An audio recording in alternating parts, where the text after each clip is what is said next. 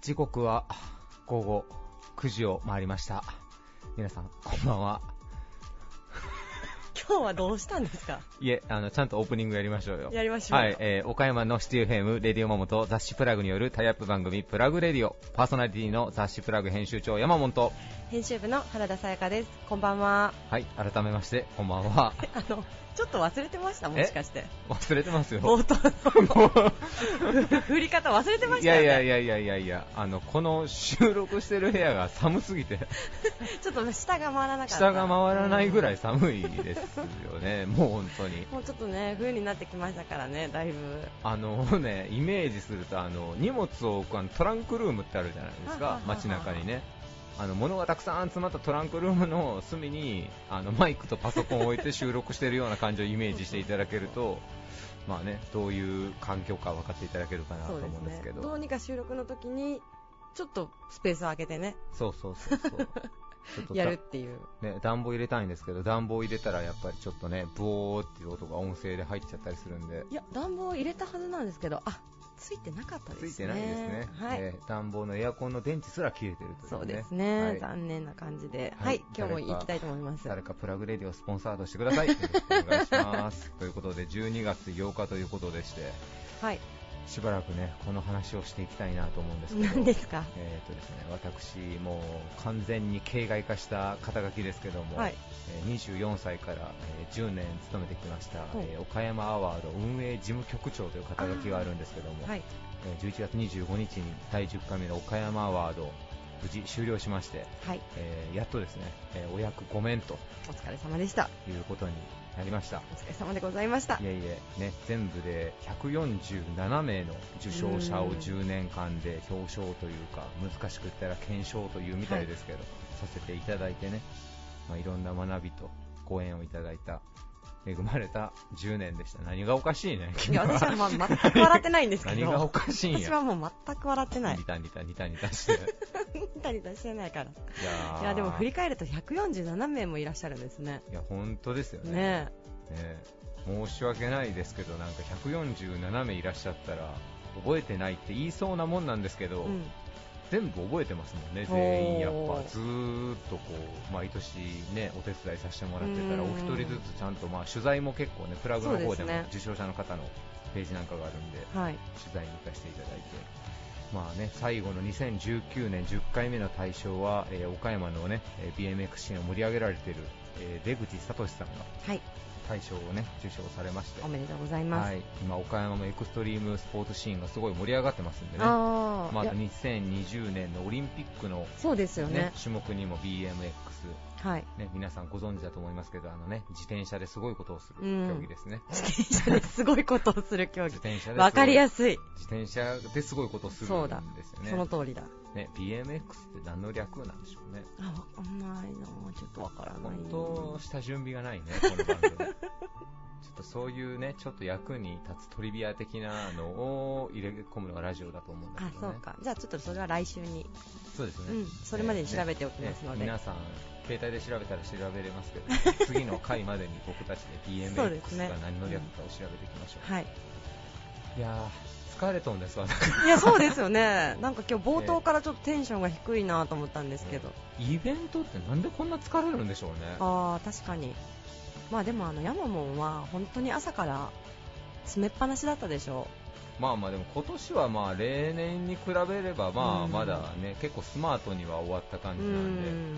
全然あれでしたけどいやでも今年はね、あの初めての試みのシンポジウムっていうのねもやらせていただいて、会長副会長登壇していただいて、僕もすごい思うんですけど、うん。あのねもともと汗っかきなんですけどほうほステージ上に上がってそんなに汗もかくこともないんですけど、うんうん。去年もそうだったんですけどアワードのステージ上に立ったら もう滝のように汗が出るんですよ。う。去年すごかったですいやよね。今年も大概すごかったんですよ何なんでしょうね。全然気づかなかった。ブネスホールのあのパーライトが熱いんですかね。何なんでしょうねあれ。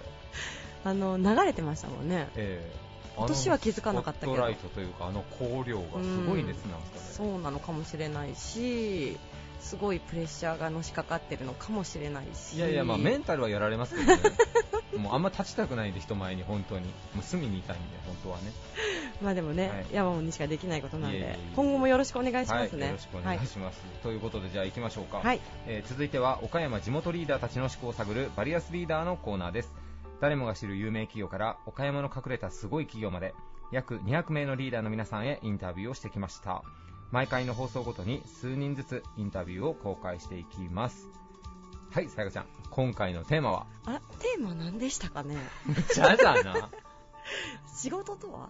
そうですね。仕事とは、はい、仕事とは〇〇だということでね、い2ヶ月ぶりぐらいの放送ですよね、これね。さやかちゃん、どこに行くんだ？さやかちゃん。さやかちゃん、さやかちゃん、こらこら、収録ルームからどこに行ってるさやかちゃん？こらこら、さやかちゃん、放送事故だよ、これは。さやかちゃん、放送事故。忘れられないアドバイス。大変失礼しました、えー今回リーダーの皆さんへお伺いしてますのは、えー忘れられないアドバイスというテーマでねお話をお聞きしております、えーリーダーの皆さんのお答えには岡山で頑張る皆さんの明日の活力になるようなヒントが隠れているかもしれません今回のゲストは株式会社衣装堂代表取締役社長泉隆さん一級建築士事務所トンボ。株式会社北谷建設代表取締役社長森下正人さん。株式会社アイムコラボレーション代表取締役社長石橋正則さん。株式会社上田板金店代表取締役上田博之さん。株式会社中古住宅センター代表取締役半田義彦さん。カスケホーム株式会社安藤カスケ商店代表取締役安藤真さんです。それではお聞きください。以上ダメダメのフリートークのコーナーでした.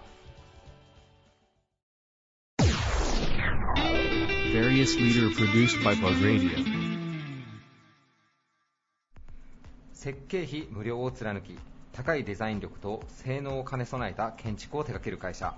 衣装堂デザインによる夏カフェも運営されています株式会社衣装堂代表取締役社長の泉隆さんですよろしくお願いしますよろしくお願いします。えー今回忘れられないアドバイスということでリーダーの皆さんに、まあ、ご自身のお仕事やプライベートでもいつも心に留めていらっしゃる、まあ、そういった人からもらったアドバイスというのをご紹介いただいているんですが、はい。泉さんはどんな言葉をご紹介いただけますでしょうか？そうですね。あのー僕に今足りないなっていうのをズバッと言ってくださった先輩がいまして、はいえーズバリまあその言葉を言いますと、中庸ですね。中庸中庸。はい。あのーまあ古来からの言葉なんですけど、何でも物事は真ん中がいいよと。はいはい。いうことですね用がすみません。あの、難しい。難しいはい、感じですねすみません。ちょっと説明ができないですけど。はい。あのーこの世界にいると、どうしてもあのデザインなんかは、押し通す。はい。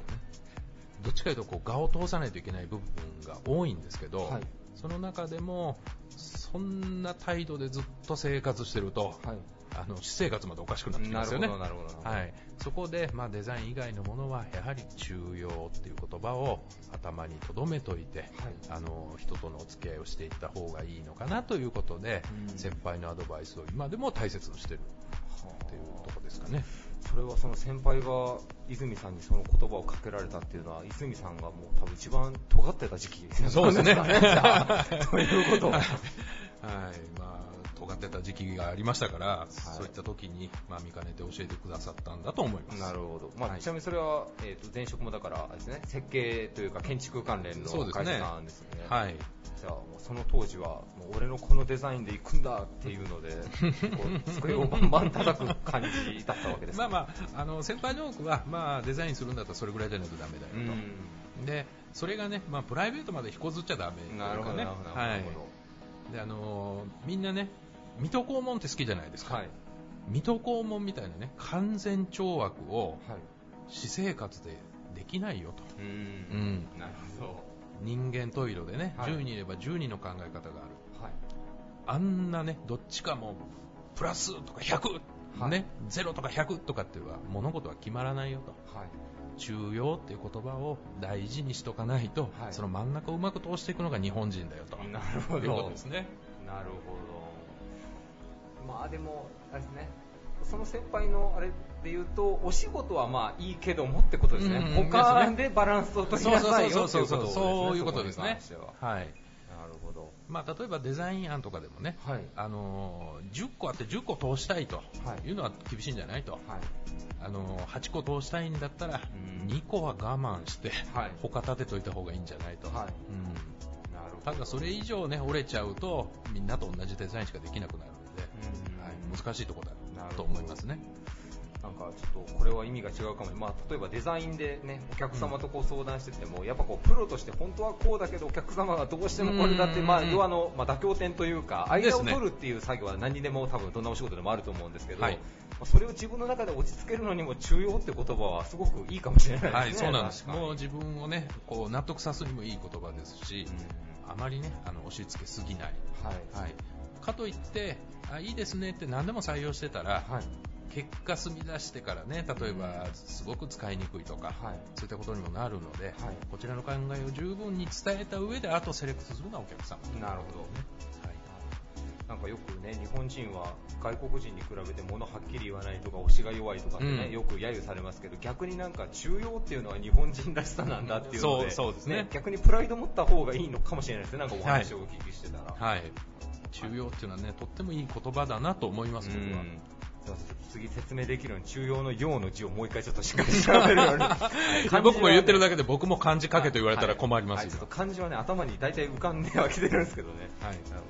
ででは最後にちょっと皆さんねあの言語も令和に変わりまして、はい。えーまあ、これからの先令和時代、えー石尾堂さんどのような目標を掲げていらっしゃいますでしょうか、ほう前もって下打ち合わせがないやつですね。はいないないない令和の衝動とは、はい。令和の衣装堂。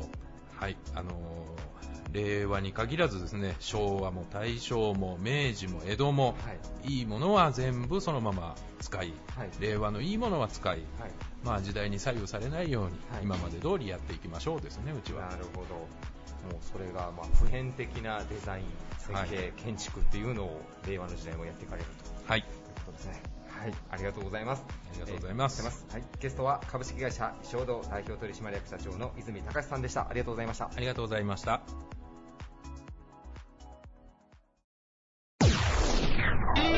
Various leader produced by Plug Radio. こだわった良質なデザイン、性能、技術力でご機嫌な住まいを作る岡山の住宅会社。完全自由設計によって、施主の理想と夢を形に変えるプロ集団です。一級建築士事務所トンボ、株式会社北谷建設、代表取締役社長の森下正人さんです。よろしくお願いします。よろしくお願いしおます。願いします、えー本日テーマがですね忘れられないアドバイスということで、はい今までの人生の中で特に印象深かったお言葉教訓そういったものを教えていただいてます、はい。森下社長にとって忘れられないアドバイス一体どういったものでしょうか、はい。えー社会人にはいなることもそうですけど、ええ。学生自分から、まあ、随分私は出来があまり良くなくて、いろんな人にあのいろんなことを教えていただきました。ただ社会人になって、はい。い、ろんな選択肢が、まあ、あの出た時に、うん。えー間違った判断をしないためにはこうした方がいいよということが、まあ、今の私の人生につながっているかもしれません、はい。まあ、今の人生が間違っていないかどうかというのは振り返らないと分かりませんが 目下のところはその、えー先輩方のアドバイスによって、はい。まあ、得られた教訓の延長線だと思います、なるほど。えー一つは、はい。えー選択肢が訪れた時ええ。例えば会社をうんうん。辞めるとか、うんあー人生の岐路に立った時ですね、その時にまずあの逃げるなということは言われました。逃げるな。はい。えーまず一つ、ええ。ー違う方向へはい。どうしても行きたい場合、はい。どうしても自分がやりたいことがはい。見つかった時、うんうん。これは今の仕事に不満がなくても、えー次のステップへ行くべきだというのが一つ。なるほど。それから、えーっとまあ、何かが嫌でとか、ええ。えーそういうことは、まあ、非常にあまり、えーよろしくはないと,、というような話をいただいた記憶があります。あじゃあもう分かりやすく言うと会社を辞めるときにうーんこの会社嫌だなとか、そういう理由で辞めるのははい。ダメだと、そうです。あの例えば人間関係とか、はい。まあ、先輩、部下、はい。同僚、まあ、いろんな要因があるかもしれませんが、その周りにある理由付けはおそらくよその組織へ行っても、うん。えー同じことがあの起こり得るので、うん。そういうのは、まあ、あまりいい形ではないような気がします。したがってやっぱり自分がやりたいことはもう見つかったんならそれはそれがいいと、はい。からもう一つ、はい。えー多大なるはい。迷惑をはいかけてはい。損失を与えたとき、はい。まあ、これは、あのその許していただけるかどうかは別としても、えーやっぱり責任を取らなきゃいけない部分なので、えーその2点以外の時には、はい。あまり、えーいらない判断をせずにあやっぱり目先にあるものに向かってうん。もう日々努力をすれば、まあ、道は開けてくるのかなというのはあの感じております。なるほどいや今お話を伺ってると私なんてこうちょっと弱いところがある人間なので、はい。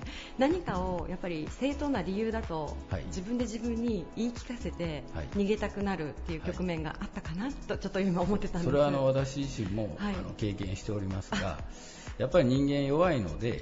えーと何かに頼らなきゃいけない、はい。で自分のせいにしたくない、外部要因のせいにしたいというのは、まあ、思っていますけど、経験上、例えば私が独身の時に、はい。えー社内恋愛をしてええ。大失恋をしたことがあります。まあ、当然仕事は嫌になります、はい。で上司もそれを知っていて、はい。もう僕はあの仕事を辞めたいと,、はい。と言ったことがありますが、はい。えーそれをバネに仕事に置き換えて頑張ろうとしましたが、うん。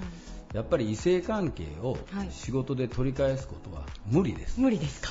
異性関係は異性関係で 解消するしかないので、まあ、あまり間違った方向へ、あの無理やりこじつけない方がいいような気はあの経験上しておりまなるほど。でいつの間にか恋愛のアドバイスになりましたす。ね社長。まあ、あの決して私は恋愛は得意ではありませんが、まあ、お互い、まあ、あ向こうも辛い思いをしたかもしれないし、はい。まあ、こちらもそういう思いは、うん。えー数度にわたってあるので、まあ、最後に巡り合った人が良ければ、はい。まあ、一番いいのかなとなるほど。思います。今の自分にと自分の隣にいる人に感謝ということですかね社長。はいともう一つは、はい。もっと分かりやすく言うと、ええ先ほどのあの選択肢のところですけど、はい。例えばあの今、身の回りに起きているいろんな事象がありますね、はい。い、いことも悪いこと。でえー、と若かりし頃の私には森下、お前に今1億円の借金の話なんか来るわけないだろうと、当然、その時の給料がまあ十数万とかの話なので、まあ、数十万円単位のその金銭的な問題は出るかもしれないけど、その時の私の状況で1億とか10億の話はうん。絶対に来ないと。うん。でということは今、自分の置かれている周りに起きているういいことも悪いことも、はい解決できる範囲の問題しか起こらないと。あしたがってそれをちゃんとクリアしていく先々に、ーはい。まあ、係長になったりうん。課長になったりあるいは独立して社長さんになったり、えーまあ、その会社が上場を果たしたりということでやっぱりどんどんそのお解決できる範囲が広がっていくことになるので、それも私が若い頃になんか言われたあのよく似てる事象かもしれませんけどあそうなんだ今の自分に解決できないこと以外はうん。絶対に問題が起こらないんだうんということで、まあ、今でも日々問題を、まあ、少しずつ解決をしていっているというのは、まあ、現実かもしれなるません。ほど。なんか本当にどちらにも共通しているのは逃げるなと。そうですね。逃げた時点で全てのことが、はい。あのダメですね、えーまあ、先ほどのまた恋愛の話もそうですけど、はいはい。まあ、振られた人を追いかけるとあまり良くならない、まあのそうですね。もうそれはあのやっぱりよく似た事象で もうすでに自分の中で終わったことは、はい。もう終わらせないと あの次へ行けないという。はいうようなことはあの、まあ、いろいろ恋愛からも学ぶことは多いのかもしれません。あの決して私のはい。経験は全てとは言いませんが、いえいえ。まあ、世の中でよくそういうことを言われるので、はい。えー去るものを追うなとか、はい。い、うところについては、まあ、確かに何かうん。あの目に見えないのがあるかもしれませんね。私もあの実経験がそれはもうはい。同感でございます、まあ、大体ろくなことにはありません。はい、なるほど、それはもう社長も経験されたということでね。そうですすね。はい。貴重な経験談をありがとうございます、はいいえいはい。すみません、最後に、はい。えっとちょっとこれ、私の個人的なこう感想というか、はい。あの北谷建設さんのホームページを見て、はい。建てられている物件にですね、はい。非常に感動して、はい。で今日取材にお伺いしたんですけど、はいあのちょっと先ほどのお話の中で、やっぱり住環境っていうのは、はい。人間にとってすごく大切だっていうお話があったと思うんですけど、はい。その辺の話をちょっともう一回改めて。はい、そうですね、はい。えっ、とまあ、人には欠かせない衣食住という、まあ、当然、えー、全て大切な問題ですけれど、まあ、美味しいものを新鮮にいただいて、旬のものを、まあ、いただき、食べ過ぎなければ、はい。まあ、人間の健康は、あの維持できます。はい。だから、えっと、着るものにしても、はいやっぱり自分の好きな洋服を選んだり、えー時計とか、まあ、ブランド品もあるかもしれません、でブランド以外でもオリジナルものでもやっぱりあの金額にかかわらずう自分に、うん。まあ、気に入ったものがあれば選びますよね、はい。ところが住宅の世界というのは、はい。えー建設会社側が一方的にまあ作っているものを販売している会社と、まあ、我々みたいにお客様の予算と要望をお聞きしてその家族だけのために設計を考えるという、まあ、こういう会社もあります。でやっぱり自分の好きな、えーグッズとか、はい。えー自分の心地よい空間を作ってそこにまあ毎日生活をしている場合と、まあ、何かしらちょっと我慢してあの本来こういう空間好きでないのに、うん。まあ、生活に流されて、うん。えーまあ、あのずっとやられてる方も結構多いと思いますが、まあ、私どもでお立ていただいた方はもう大体自分の趣味とか、はい。家族の趣味をちゃんとお聞きして、はい。であんまりあの出歩かなくてもうん。家の中でゆっくり、まあ、生活をしていただける空間をお作りしているので、はい。まあ、よくお聞きするのが、え1年後とかに伺った時にやっぱり出歩くケースがあのある意味減りましたと。あだから家庭の在り方とか、はい。まあ、そういう意味合いで、まあ、皆さんが満足されているのかもしれません。まあ、あの全てを満たしていくことは難しいかもしれませんが、はい。その時にまあ巡り合った方の最大の要望をまあ兼ね備えて設計しているので、まあ、比較的あの喜んでいただくケースが多くて、まあ、紹介もたくさんいただけてるんだと思います。なるほど、はい。い、や私もちょっと改めて、まあ、自分の家、まあ、整理整頓も含めてなんですけれども、あのしっかりこう見つめ直すっていうことも人生において大切なんだろうなってちょっとこの年になってすごく思ってきたので。ね。多分ね見直すのは、はい、あの若い頃にあまり見直す方はね少ないと思いあますね。ね。私も今年でも59になりますけど、やっぱりこれぐらいの年齢になってくればはい。なるほど、まあ、老後のこととか、ええまあえー、と今までやってきたことの、はい。あ整理とか、うん。いろんなことをまあ考え始める時期なので、ええ。まあ、若い時はもうどんどんどんどん自分の思う通りにやって、はい。失敗したら戻っとけばいいわけで。ああのやっぱりまあどんどんどんどん頑張ってやられた方がいいと思います。うん、はい、でも区切りは必要なので、まあ、あの建て替えをされたりリフォームするときに、今まである荷物をもうどう処分するかとか、はい。本当に必要なものか不要なものなのかの、うんまあ、相談も受けたりしていあますから。そうなんですね。結構皆さんあの処分されます。あそうですか。もう迷ったら捨てなさいというぐらい。もう大体断捨離ですね断捨離。あのどうしてもこれが欲しいと、はい。あのこれはどうしようかなと迷って、はい。仮に、えーケースに入れたまま置いとったとしても、まあ何年かしていっても同じ状態です。ということは、まあ多分い。らないんだろうな、そうですね。だから思い出になりそうなものとか、まあはい。それはそれで必要かもしれませんが、まあ、意外とやっぱりあの気持ちとか、はい。気の気持ちの整理もいりますし、うんえーやっぱりそういったあの日常のものについてもなるべくシンプルに、うんあのしておいた方があと整理するのも大切なので、うんやっぱりさっき言われたように断捨離は、あの私も上手ではありませんけど、やっぱり定期的には必要だと思いますね。会社の周りでも社長の周り汚いよとかよう言われますけど、それは全てにおいて共通してるかもしれません。じゃあ社長も断捨離ですね。もう絶対必要ですね。はい、あはいりがとうございます、はい。い、やでも本当にリサナーの皆さんに、はい。あの北谷建設さんのはい。ホームページの物件をちょっと絶対に見ていただきたいなと思っているので、はいぜひ皆さんご覧になってみてください。はいよろしくお願いしますありがとうございます。はいえー本日のゲストは一級建築士事務所トンボ株式会社北谷建設代表取締役社長の森下正人さんでした。ありがとうございました。はい、ありがとうございました。Various leader produced by Plug Radio. お客様やパートナー企業と一体となって作るアイムの家でおなじみの自由設計注文住宅メーカー。株式会社アイムコラボレーション代表取締役社長の石橋正則さんです。よろしくお願いします、はい、よろしくお願いします。えー今回経営者の皆さんに、えーはい。ご自身が今も忘れられない、まあ、人からもらったアドバイスということで今も心に留めてらっしゃる言葉というのをお伺いしてるんですけども、はい。石橋社長はどんなアドバイスご紹介いただけますでしょうか？あそうですね、あのーまあ、アドバイスというよりもね、あのーお叱りの言葉なんですけどもね、はい。まああのー会社を設立して、まあまあ、間がない頃だったと思うんですけども、はい。まあ、弊社にねあのマイホーム建築を依頼されたお客様からの、まあ、お叱りの言葉、はい。まあ、ある意味アドバイスっていうお客さんからするとね、はい。こともあったかと思うんですけども、はい。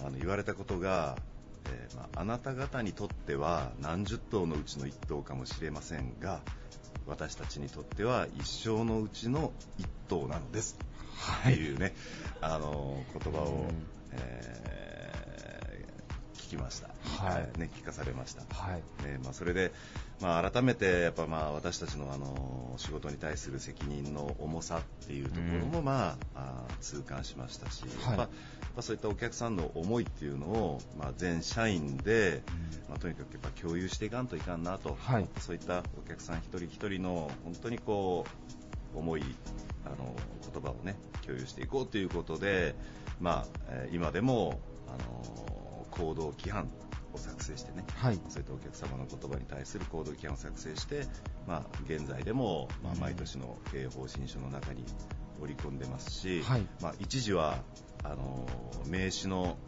あの裏にね、はい。書いたり、えー会社の表のあの懸垂幕、はい。大きな懸垂幕にその文言を入れたりね、はい。まあ、そういったことを、あのやりながらですね、うん。まあ、そのお客様のにこう答えていこうというね、はい。まあ、えーところでしょうかね。なるほど、えやっぱりお客様からしてもやっぱ、ね、かなり高額な、ね、住宅というと買い物になるので、えー。ねどどうしてもそのい言いたいというか、そういう言葉が出てくるの分かりますよね、でも確かにやっぱり。はい。そうなんですよ。うん。ただ多分ですけど、その営業の担当の方とかも皆さんね、別にそんなうん。存在にされてたわけじゃないんですけども、そうですね。はい、はい、でもまあ、やっぱり家づくりって、ね、お客様もやっぱまあ3000万、4000万っていううん高額な金額を35年間のね、はい、あの住宅ローンを組んではい。やっていくんで、まあ、当然、まあ、絶対失敗もしてもいけないし、はい。ねあの期待しているものを望まれるっていうのは当然のことですし、うん。そのお客様のその思い、はい。ね、あうん。の気持ちにやっぱ応えていかないといけないなっていうふうに思いますね。なるほど、えー。そのお客様からの私たちにとっては一生のうちの、まあ、一頭なんですという言葉をきっかけに、まあ、行動規範を、まあ、作られて、えー。かなりまあ社内で徹底されたということなんですが、えー。やっぱそれからやっぱ社内の雰囲気というか皆さんの、まあ、動き、対応みたいなのもやっぱ少しずつ変わってきたなというのもご実感されていらっしゃいますか？そうですね、まあ、やはりあの特にこう新しく、ね、入社した社員さんとかまだお客様からはい。そういったこういろんなお叱りを受けてないような人とかも当然いますわね、はい。うん、でもやっぱそういった方々に、まあ、あのお客さんの思いっていうのをやっぱ伝えていくっていうことではね、うん。あの重要なことだと思うし、はい。まあえーまあ、毎年あのこういったことをこんこんと説明をしてるので、はい。ねまあ、みんな理解をしてくれてると思います、ね、なるほど。はいまあでもね、確かに1頭だけじゃなくてね、何社さんが絶対担当されてるんで、絶対、まあ、手は抜かれてるわけじゃないでしょうけど、ええ。まあでも大事なことですね、目の前の方1人に対して、まあどこまで、ね、誠心誠意尽くせるかっていうのが、やっぱ一番、ねそうですはい。どんなお仕事でも大事なのかもしれないですね。そこです。なるほど、はいちなみにあのちょっと行動規範に、えええっと5項目ぐらい入れてらっしゃるんですけど、ええちょっとこちら、簡単にご紹介いただいてもいいでしょうか、なんか結構いい言葉をあの書いて、はい、いただいてるので。そうですね、まあ、一つ、まあ、5つほど書かせてもらってるんですけど、はい。まああのーまあ、お客様と共に喜び、満足を共有せよ、そして感動をつかめ、はい。それから、えー期待を超えろ、はい。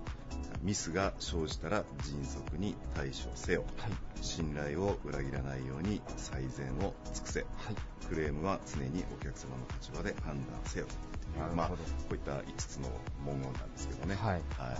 まあ、ここを気をつけていけば、まあ、お客様にとっても、まあね、一生のうちの一頭きちっとやってますよっていうのは、まあ、こういう意識でもって仕事しないとやっぱ伝わらないよってことですよね。そういうことです。はいでも社長、やっぱ設立当初にその、まあ、お叱りを、まあ、受けたというふうに言われてますけど、結構社長ご自身もやっぱ衝撃だったんじゃないですか、そんなつもりはないけどなみたいなところも正直なんか、まあ当然あののそんなつもりは当然ないんですけどね、はい。でもやっぱまああのーやっぱ改めてね本当に、えーそういう言葉をいただいて、はい。本当にあのーまあもっともっとね気を引き締めてやっていかないかんなというふうに感じたと思いますね。なるほど、ね。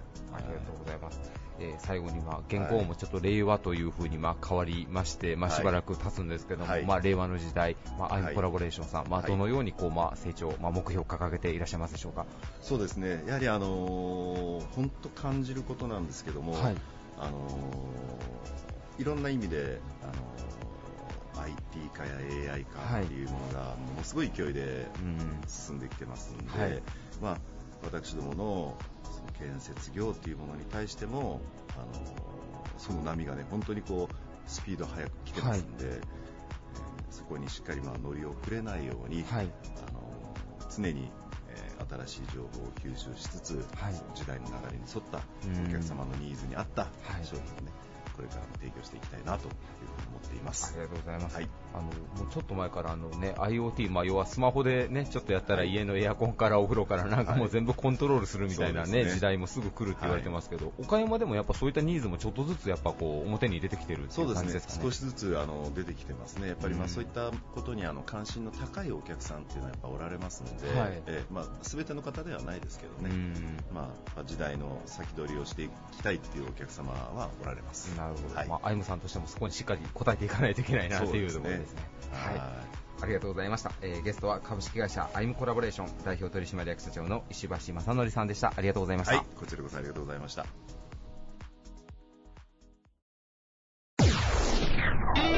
Various leader produced by Plug Radio. すべてにおいて業界日本一を目指し新たなことにチャレンジし続ける中国地方一の建築板金会社。株式会社上田板金店代表取締役の上田博之さんです。よろしくお願いします、よろしくお願いします。えー今回ですね経はい。営者の皆さんに忘れられないアドバイスということで、ご自身がいつも気に留めていらっしゃる人からもらった言葉というのをご紹介いただいているんですが、はい。えー上田社長はどんなアドバイスをご紹介いただけますでしょうか？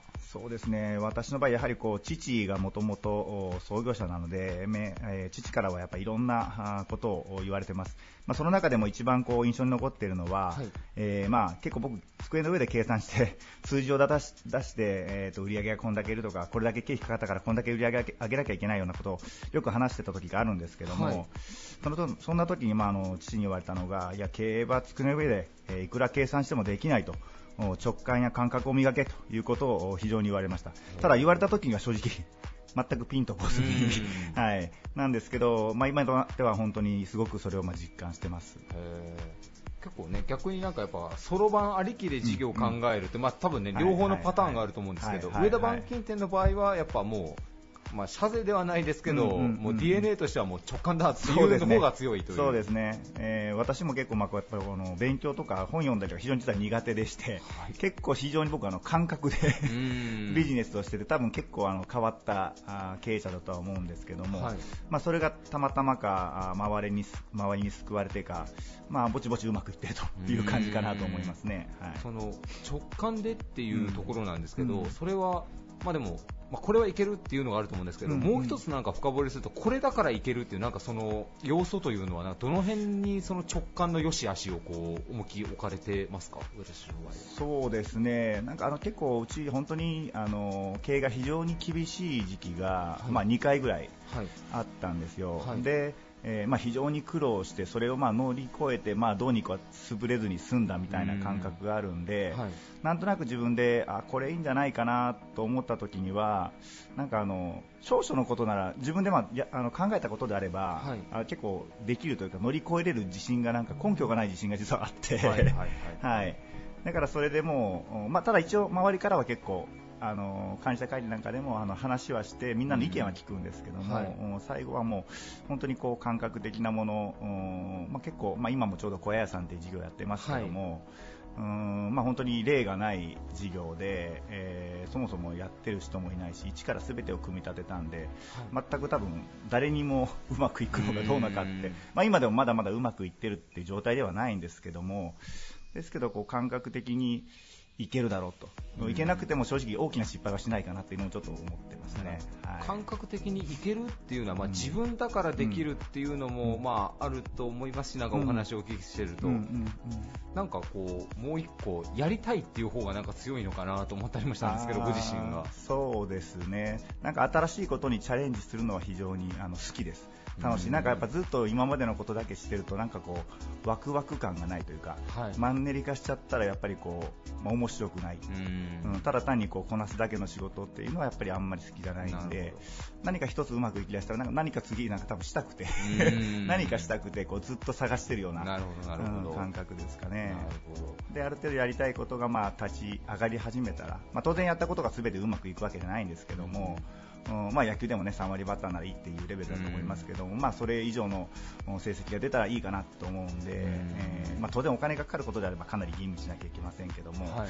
まあ、ちょっとやってみようかということであればあー少々の失敗であれば大丈夫かなと思うことだったらことだったらまあ本当にどんどんチャレンジしていきたなないるほど、というふうになるほど思ってます。ね。まあ、結構大事なのは、まあリスクヘッジ、このぐらいで終わるんであれば、もうどうせだったらやろうっていうところが、そうですね弾けるかどうかそうですね。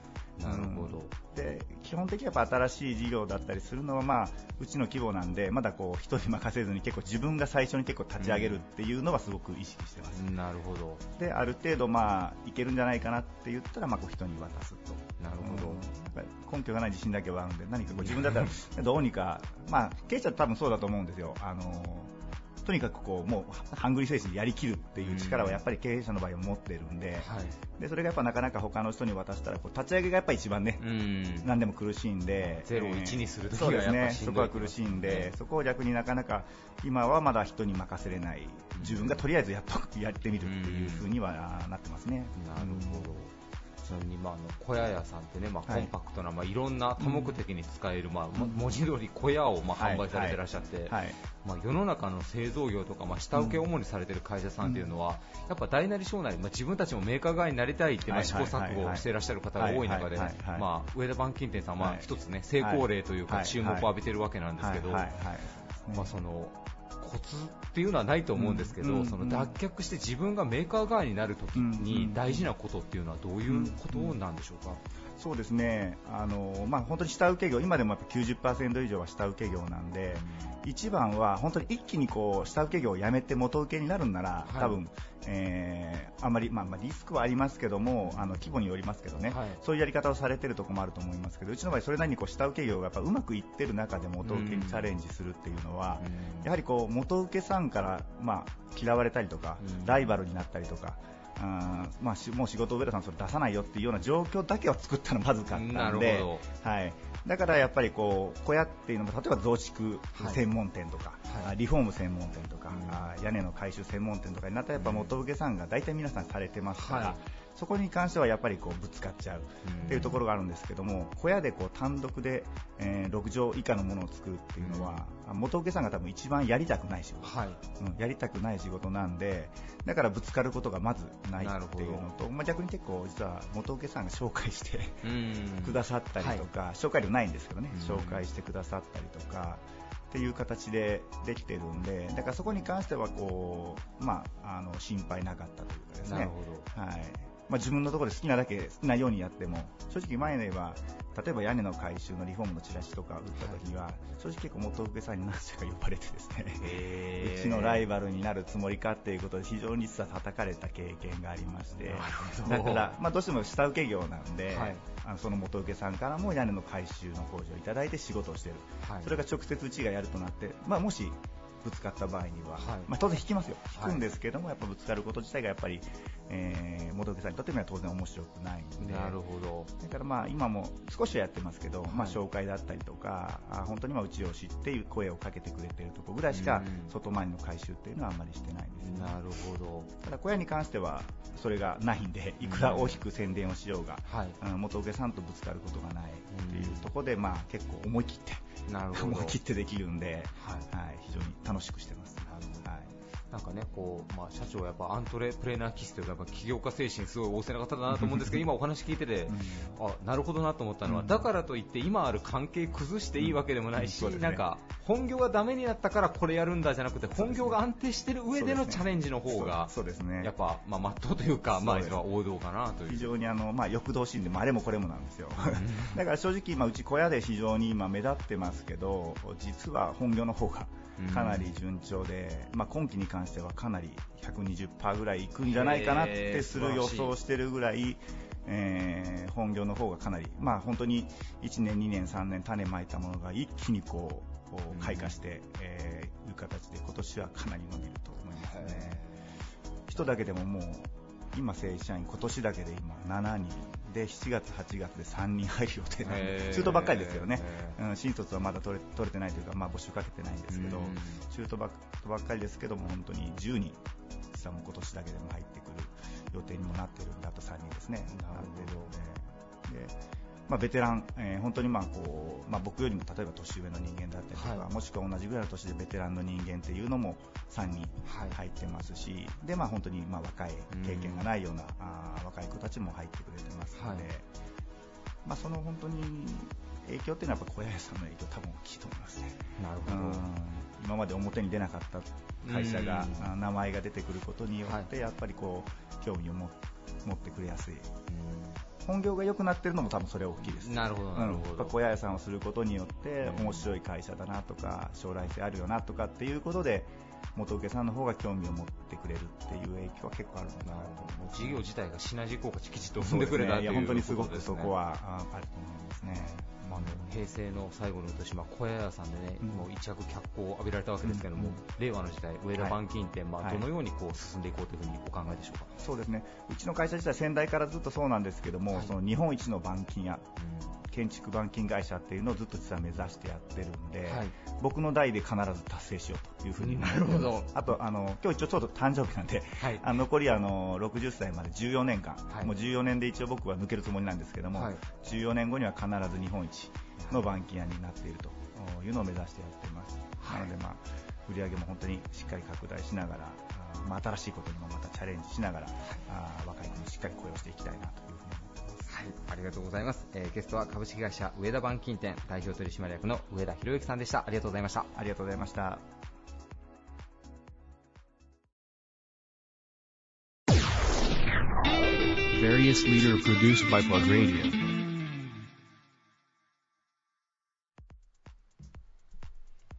中古住宅のレノベーション事業を中心に新しい住まいを提供する会社株式会社中古住宅センター代表取締役の半田義彦さんですよろしくお願いしますよろしくお願いします。お願いします、えー半田社長今回テーマがですね忘れられないアドバイスということなんですけれどもちょっと事前の取材でお伺いしていたところこう今の社長にとってとてもこう影響を及ぼしたいい出会いがあの若い頃にあったというお話だったんですけどその出会いからちょっと教えていただいてもいいですか？はい。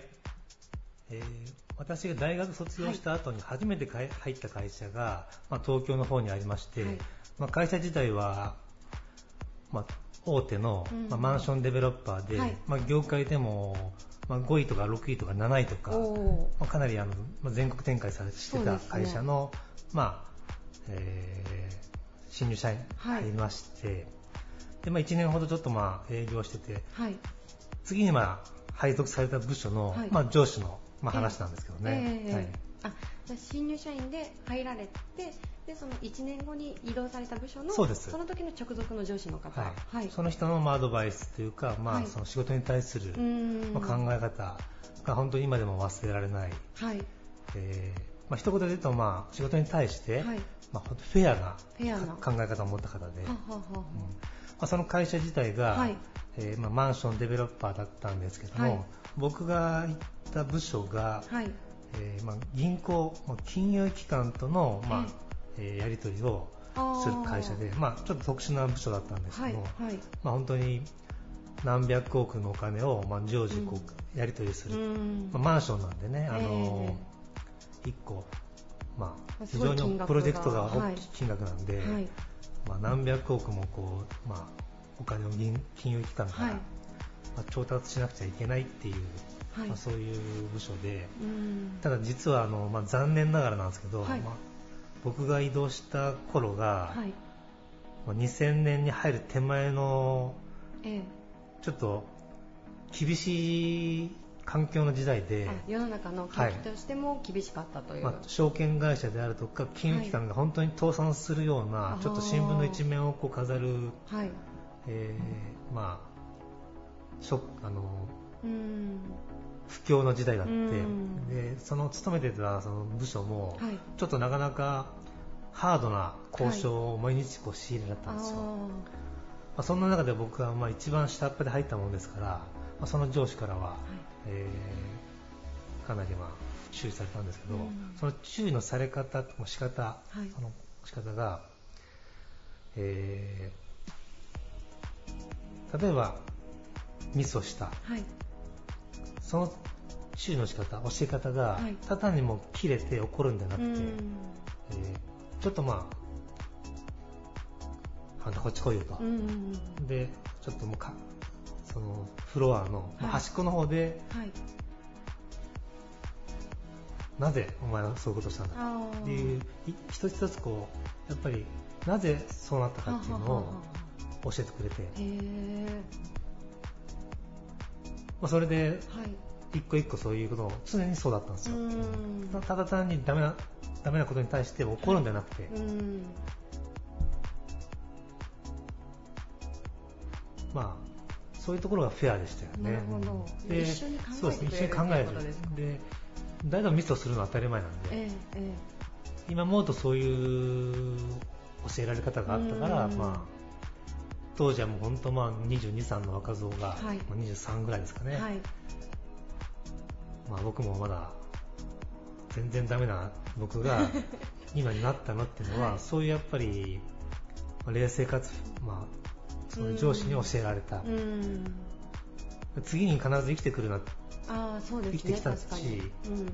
それがあったから僕もやっぱり次頑張ろうと思ってます、そういう上司との思い出がありましたようん。ねで、まあ、その会社がやっぱり当時、はい。まあ、本当に厳しくなって、ええ。まあ、部署自体もピリピリしたムードがもうほぼ毎日。で帰る帰る時間ももうもう全然もう朝まで帰れなかったって、ええ。本当普通にあったんですよ。あそうなんですか。まあ毎日じゃないですけどね、はい。まあ、大事な時にはもう,、ええ。もう夜通しで、うんそういう時代だったんで、はい。まあ、メンバーも部署自体ももう非常にハードだった、え交渉自体もハードだった、えはい。その中でやっぱり厳しい中でもその上司は、うん。一つ一つこう、まあミスに対して、うん。まあ、フェアにうん。非常に、まあ、今で言うとそういう考え方が忘れられないですよね。うんでもそれがあったからこそ、まあ、社長にとってもこういうふうに相手に対して接しようとかっていうふうに今に生きてるわけですね。そうですね。うん。で、まあ、その後段がありまして、はい。でも、まあ、そのショックな、あの、はい。ショックというか、非常に厳しいはい。ところを、はい。なんとか、あの、まあ、交渉で、ええ。まあ、切り抜けることができたんですよ。あはい。はいで、会社自体も、はい。その最大のピンチを切り抜けてそこからまあ V 字回復していったんですよね。まあ、すぐじゃないですけども、はい。ええ V 字回復して、はい。V 字回復していって、えで、まあ、その何年か後に、うん。業界ナンバーワンの会社にはい。M&A で、えー吸収合併して、で見事その業界で、まあまあ、5位、7位で低迷したのが、はい。一気にまあ1位の会社にうん。なって、なるほど。でなっていくんですけども、はい。その上司がそのちょっと体調不良ではい。一回入院したんですよ。えええでそこで判明したのがかなり、まあ、がんがんが進行ししてらっしゃって。で、まあ、その入院して手術したんですけど結え局その治らなくて、えはい。まあ、亡くなったんですよね。う末期だった末期だった。はい、で今思うとその時の教えが、うん。まあやっぱり、まあ申し訳ないっていうのもあるしそのと当時答えられなかったけどね、はいはい。今はその人のこともあるし、うん。だからまあ教えをはい。胸に秘めてはい。僕は頑張ってますよっていう感じでそうですね、ええ。それがこうやっぱりそうですね。やっぱ今でもやっぱり忘れてないですよね、うん。当時やっぱり本当に一生懸命22、3のはい。若者を伸ばすためにはうん。面と向かってね、うん。伸ばしてくれたっていうのがあって、うん。まあ、もしその人が生きていれば、まあ、行って、はい。まあ、こう愛と伝えできるんだけど、うん。まあ、それもできないっていうのもあるんで、はい。まあ、当時やっぱり本当に一生懸命僕を育てることにはいなって一生懸命なってくれた、まあうんフェアな方だったんで、うんちょっと忘れられない、まあ、アドバイス、はい。忘れられない方かなというのがありますよね。なるほど。うん。もうじゃあ上司であり社長にとっての恩師のような存在だったということですね。うん。だからまあ自分もねその、は振り返って、はい。そうなれるようにはい。ならなくちゃいけないし、うん。はい、そうですね、ははいい、ありがとうございます。で半田社長にとっての忘れられないアドバイスといいますか、まあ、出会いだったりすると思うんですけれども、やっぱりその方からこうフェアな生き方、働き方っていうのを教えていただいたという感じですね。そうですねん、ありがとうございました。本日のゲストは株式会社中古住宅センター代表取締役の半田義彦さんでした。ありがとうございます。ありがとうございました。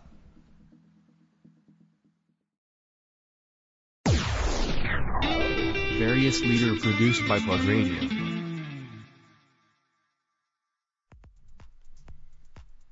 暮らしに関わる総合窓口として住宅総合ワンストップサービスを掲げる総合130年以上の会社株式会社安藤加助商店代表取締役の安藤真さんですよろしくお願いしますろしくお願いしおます。願いします、えー今回ですね安藤社長テーマが忘れられないアドバイスということではい。今までの人生の中で、はい。まあ、どなたかからいただいた言葉だったりとか、はい。アドバイスあの生きてるものを皆さんにご紹介いただいてるんですけど、うん。社長にとってこうそういった忘れられない、まあ、言葉だったりとか存在だったりとかどういったものを挙げていただけますかね？そうですね、はい。僕が社会人になって、はい。最初の最初に入った会社、まあはい。大阪の会社なんですけど、はい。そこの社員、まあ、先輩社員のはい。中川さんっていう、中川さん、はい。具体的な名前が出てきましたね。そうですね、それはあの上司というか先輩のまあ、方上司ですね、上司でもあり。15ぐらい離れてましたから、あはいはい。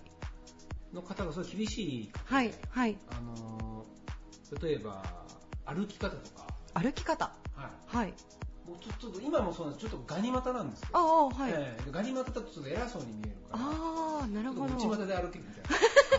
はい、あとそのはい。エレベーター乗るときにはい。どっちが先に入るかとか、ああなるほど。まマナーとうかですね。ん社会人としてのマナーみたいな。そうですね。あとまあ字が綺麗とか汚いとか、はいはい。でその一つ一つのことを気をつけてやると。一時がうん一時が万事やるああなるほど。そういうそのガニ股みたいな感じで歩いてるところに、はい。その営業に行ってもそういう姿勢がお客さんに見えるから、うん。契約できなかった。うりするんので、一つ一つのその言動に注意を払えっていうことで一時が万事っていう。ただその先輩は、はい。一時が万事って言わずに、はい。まあ、一時がチンパンジーって言ってたんですよ さすが大阪ですね。そうですね。本場ですね。本番なんですよ。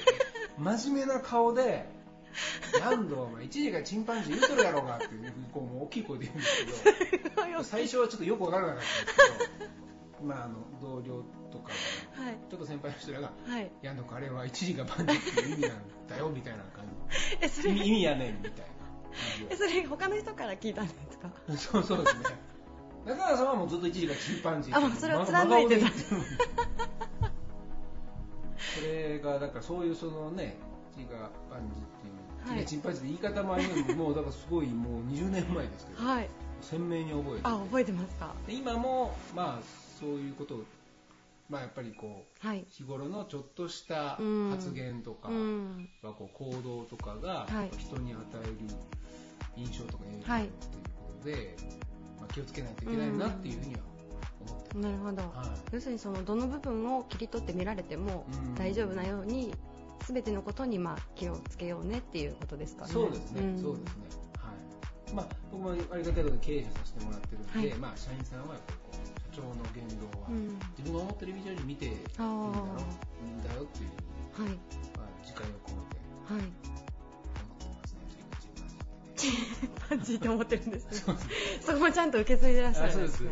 なるほど。それはどなたかに言ったりするんですか？おい一時はチンパンジーだぞ。いや、あれだから、大阪だから、まあ、よかったんで、岡山で言ってもね、そんなになんか受けないというか、本当ですか、ええ。私だいぶ今笑いましたけどね。多分どういうことっていう。どういうこととはなりますなりますえ。それは間違いないですね。えね岡山でやっぱ1時間毎日 いけないと思うんです。なるほど。えで社長そのお言葉があったから、はい。なんかこう絶対に気をつけるようなしたこととかいっぱいありますかさっきの歩き方のお話とかも。そうですね、まあやっぱこう言葉遣いっていうのをあ結構気をつけてますね。はい。はそれはもう対お客様だけじゃなくて、いもう社員さんあですね、まあ、ちょっと自分が冗談で言ったようなこととあ、か、はい、あのーうんまあ、悪気がなく言ったちょっと否定的な言葉が結構社員さんにとってははい。こう心に深く、あ、まあ、マはい。イナスで残ってた。り、うーん、まあ、するので、はい。私たち、まあ、経験があるので、はい。まあ、一つ一つの言葉も親しき中にも礼儀あり、はい。はい、気をつけるように、はい。なんかすみません、今のお話を聞きながら、はい。まあ、自分も気をつけないといけないなっていうのと、社長にこういろんなことを行動の端々見られてるのかなってちょっとすごい気になったんですけど。そういうあああの自分自身が私自身が例えばこ自分とこの社うあの安藤社長に対して今日来てから私変なことしてなかったかなとか。いやいやもこう先ほどもう靴今脱いでますけど、はい。靴が綺麗に揃えられてたので やっぱりいい家の 値段だな引けが引けが行き届いてるんだなと思います違うんですよあの社長もじゃあこうどなたか人と対峙した時に、はいやっぱりこう気になったりしますかあこの人はどうなのかなとかそれとも相手が相手に対して自分が気をつけようっていう思いなんですかまあそうで例えばまああんまりこう人の目を見て喋れない方っていうのは結構気になりますよね。うん。視線がキョロキョロしたりとか。あ全然自分の方を見るのう違んう今すごい見てますけあどめっちゃ見てますね。やっぱ見られてないと、はいはい、うーん。まあ聞いてもらってないと感じもしますし、うん。まあ相手の言ってることも入ってこうないし、ん。まあ、逆にじゃあ自分に振り返ってみた時にちゃんと相手の目、まあずっと見てたらちょっとそうですね。怖いですけど、うんまあたまに目をはい。鼻筋ながら、はいながら、はい。そういうのとか結構あ気をつけて。なるほど。えじゃあその中川さえ中川さん、の言葉が今にもしっかりとそうですね。生きてると、はい。はい。一時は万事でよろしいでしょうか？一時が万事だと思います。ですよね、はい。チンパンジーでは。チンパンジーではないと思います。けど。です。ねまあでも覚えやすいですよ。ね。そうですね。声が高いんですよ、その中川さん。あそうなんですあんの、あんのみたいな。一時がチンパンジー言うとるやろか、みたいな。何声とともにちょっと覚めっちゃ面白いですね えて。中川さん面白いんだよ。面白いでしょうね、ええきっと ありがとうございます、楽しかったですは、はいい一時は万事一時が万事。はい、はい。気をつけます、はいありがとうございますありがとうございました。えー本日のゲストはカスケホーム株式会社安藤カスケ商店代表取締役の安藤真さんでしたありがとうございましありがとうたございました。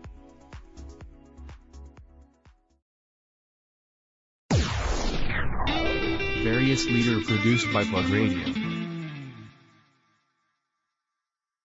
This radio produced by Okayama Premium Magazine Plug. See you next week.